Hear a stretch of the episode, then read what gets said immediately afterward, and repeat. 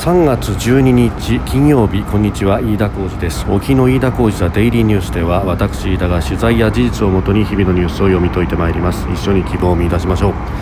え今日は3月11日東日本大震災から10年を迎えたその翌日ということで、え今週1週間私飯田は、え東北3県を取材して回っておりました。その取材の模様なども含めた特別編としてお送りしてまいります。収録しておりますのが3月12日日本時間のお昼3時半を過ぎたところです。すでに東京の市場閉まっております。日経平均株価の終値は昨日と比べ506円19銭高2万9717円83銭と大幅高で取引を終えております。えー、およそ2週間ぶりの高値ということで前の日のアメリカの株高が投資家の心理を押し上げたほか長期金利アメリカの長期金利上昇への過度な警戒感が後退したことで買いが優勢だったということです。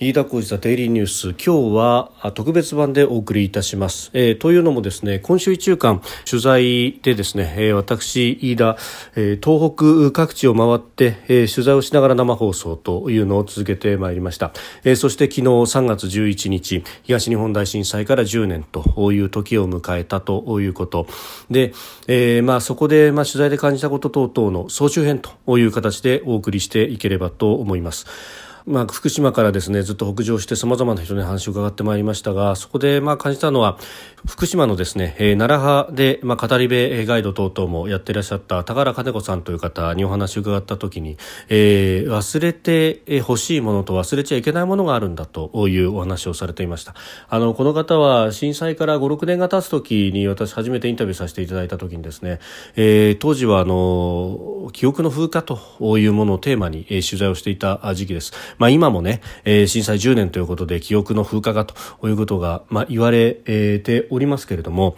えー、この風化について、えー、聞いた時にですね言葉を選びながら高原さんは、えー、私はいつまで被災者でいたらいいんですかと我々はいつまで被災者でいたらいいんですかというふうに、えー、言われてはっとこう気づいた、えー、ことがありました。まああの私新潮新潮から出した「えー、反権力は正義ですか?」という本の中にもそのくだりエピソードというのは書きましたけれども何かこのかわいそうな被災者像というもの、まあ、もちろんですね発災直後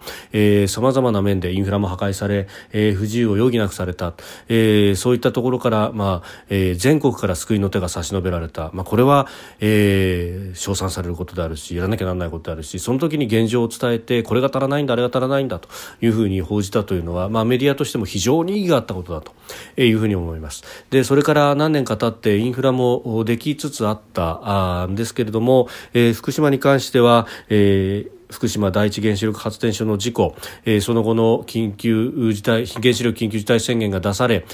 えー、全町避難と警戒区域が設定されて、えー、町すべてが避難しなければならないというような、えー、ことがありました。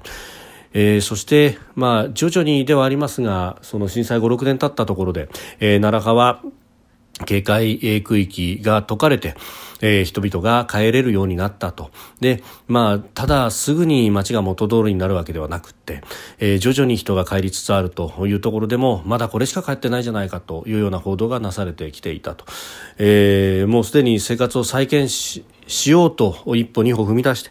えー、そして、あの、これからやっていこうという人たちがたくさんいるのに何かこう背中を押すんじゃなくて、えー、かわいそうだかわいそうだかわいそうな被災者だということばかりを言い募られるというのは、えー、ちょっと、ええー、疑問が残ると。えその当時もおっしゃっていましたしまた10年経って振り返ったところでおっしゃっていたのは、えー、支援されすぎると、まあ、ある意味それによってあの自分の力で立つと。ういう、えー、足腰が弱ってしまうんじゃないかというところを非常に、えー、危惧もされていましたしもう10年経ったし、えー、いい加減そういう目でみんなやめていただきたいということは非常におっしゃっていました。忘れてほしいものと忘れてはいけないもの。もちろんですね津波やその原子力災害というものの教訓と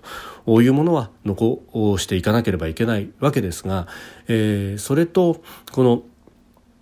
えー、かわいそうな被災者像というものとはきっぱりと分けて、えー、忘れなければいけないところは忘れていかなければいけないんだろうというふうに思います。えー、これ津波で被害を受けた被災地、えー、女川ですとか気仙沼、えー、などでお話を伺っても全く同じことを思いました。震災復興というふうに書きます。復興という字は、えー、再び起こすという意味であります。で、これはですね、あの、関東大震災の後に、えー、その壊滅したあ首都東京を立て直すという大きな青写真を描いた後藤新平という人が確か言っていたと記憶するんですが、これは復旧ではないのだと。復興なのだと。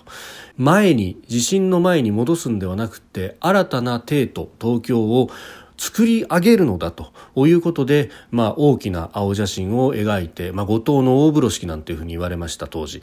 えー、それを一部実行していたと、まあ、財源不足など等もあって、えー、全部が全部実行できたわけではありませんけれどもその計画をもとに、えー、環状6号、えー、環状7号環状8号という環状道路ができたと、えー、放射線上に、えー、東京と他の都市を結ぶ道路と並んでこの環状と放射の、えー、組み合わせでもってですね、えー、輸送を円滑にするんだというようなこともやっていったと、まあ、そのアイディアというものの先見性というものは非常常に、えー、今時においても評価されるものですけれども東北も復旧古きに戻すのではなく復興という字を使っています。何かですね、えー、復興震災からの復興あるいは復興道半ばみたいなことを言うときに、えー、数字で比較したりだとかあるいは、えー、インフラの元通りに戻ったかどうか、その進捗状況というようなもので判断することが多いと。まあ、知らず知らずのうちに復興というと、道を直す、家を建て直す、えー、建物を作るというような、まあ、ハード面の部分、まあ、これは目につきやすいということもあるんで、そうなるんでしょうけれども、こっちにばかり目が向いていなかったかというのは、私も自戒を込めて思うところであります。え、被災地の方々にお話を伺うと復興というものも、え、これインフラを元通りにするとか、まあ、あるいはそれに予算がつけられるとか、え、いうこと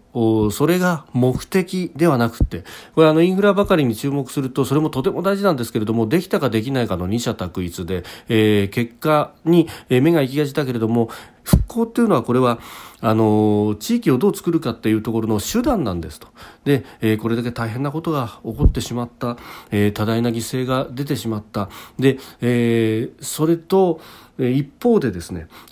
さまざまな復興財源と呼ばれる予算がついたあるいは、えー、新たに、えー、起業するというようなプロジェクトを起こすというところに、えー、国からの多額の助成がつくなどが、えー、仕組みとして整えられたということがありました。えー、これをですね、まあ、復興をある意味、えー、目的ではなく手段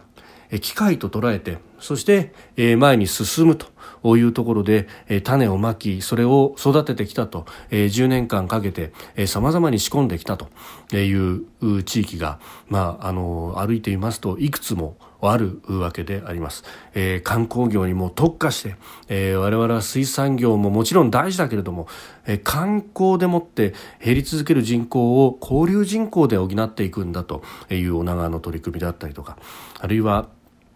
えー、人づくりというものを旗に掲げて、えー、人を作ると、えー、そしてその元気な人たちが、えー、一旦外に出てもまた気仙沼に戻ってくるなどして、え、気仙沼で新たな事業を起こしそれが、まあ、草の根のように広がっていくということを狙って、えまあ、市としていろんな仕掛けをやっている気仙沼市の例なども、え、取り上げましたけれども、ま、あのおのおの地域地域によって特性は全く違うと。津々浦々という言葉はもともと入江の港一つ一つのことを意味を指すと。まさに津々浦々、えー、表情が違うと。いうところのその特性を生かしながら、えー、いろんなところで前を向いてやっていくと。いう人たちがたくさんいらっしゃいます。もちろんですね、えー、全員ではないと、えー、打ちひしがれたまま10年間苦しい、えー、日々を過ごされてきた方もいらっしゃるでしょう、えー、それをこうピックアップし取り上げると、え、いうことも、え、社会的にある一定の意味があると思いますが、ま、それだけではなくて、えー、前を向きそして、え、日々の生活を営みながら一歩一歩進んでいっていると。いうところもあるんだということ何かその光の当て方が、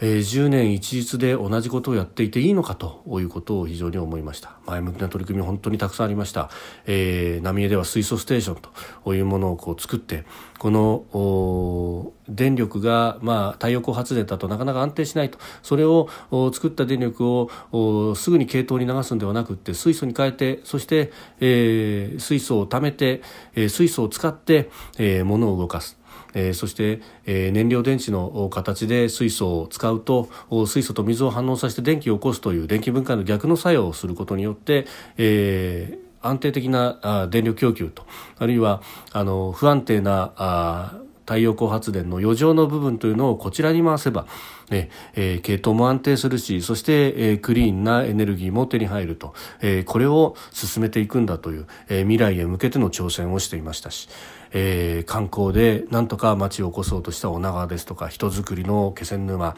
えー、いろんな取り組みをしているということが、えー、現地を歩くと、えー、分かるし何よりも街歩いてる人たちそんなに暗い顔はしてないと。えー、同じ日本人と同じ生活をしているということが改めて分かりました。えー10年という節目で、まあ、いろんな記事が出てくるということがありますが願わくばこうした挑戦の一つ一つちょっと進んだぞっていうのが、まあえー、さみだれ式にポコポコと出てくるとああ被災地も元に戻ってるんだなというふうに、えー被災地であること自体を忘れると。ああそうだ。10年前20年前こんなことがあったなと。いうふうになる。そしてその思い出した時にはああ津波があった。これに対して、えー、僕らも人事ではないと、えー、じゃあ地震が起こったらどうすると。いうことを少し考える、まあ、きっかけになる日に、えー、3月11日今後変わっていったらいいんだろうなと。いうことをつくづく思った次第であります。飯田浩司ザデイリーニュース。東日本大震災から10年ということで、えー、取材をしてまいりましたがその総集編という形で、えー、お送りしてまいりました、えー、ご意見感想などぜひお聞かせいただければと思います。飯田 TDN アットマーク Gmail.com までお寄せください。飯田浩二ザデイリーニュースまた来週もお聞きください。飯田浩二でした。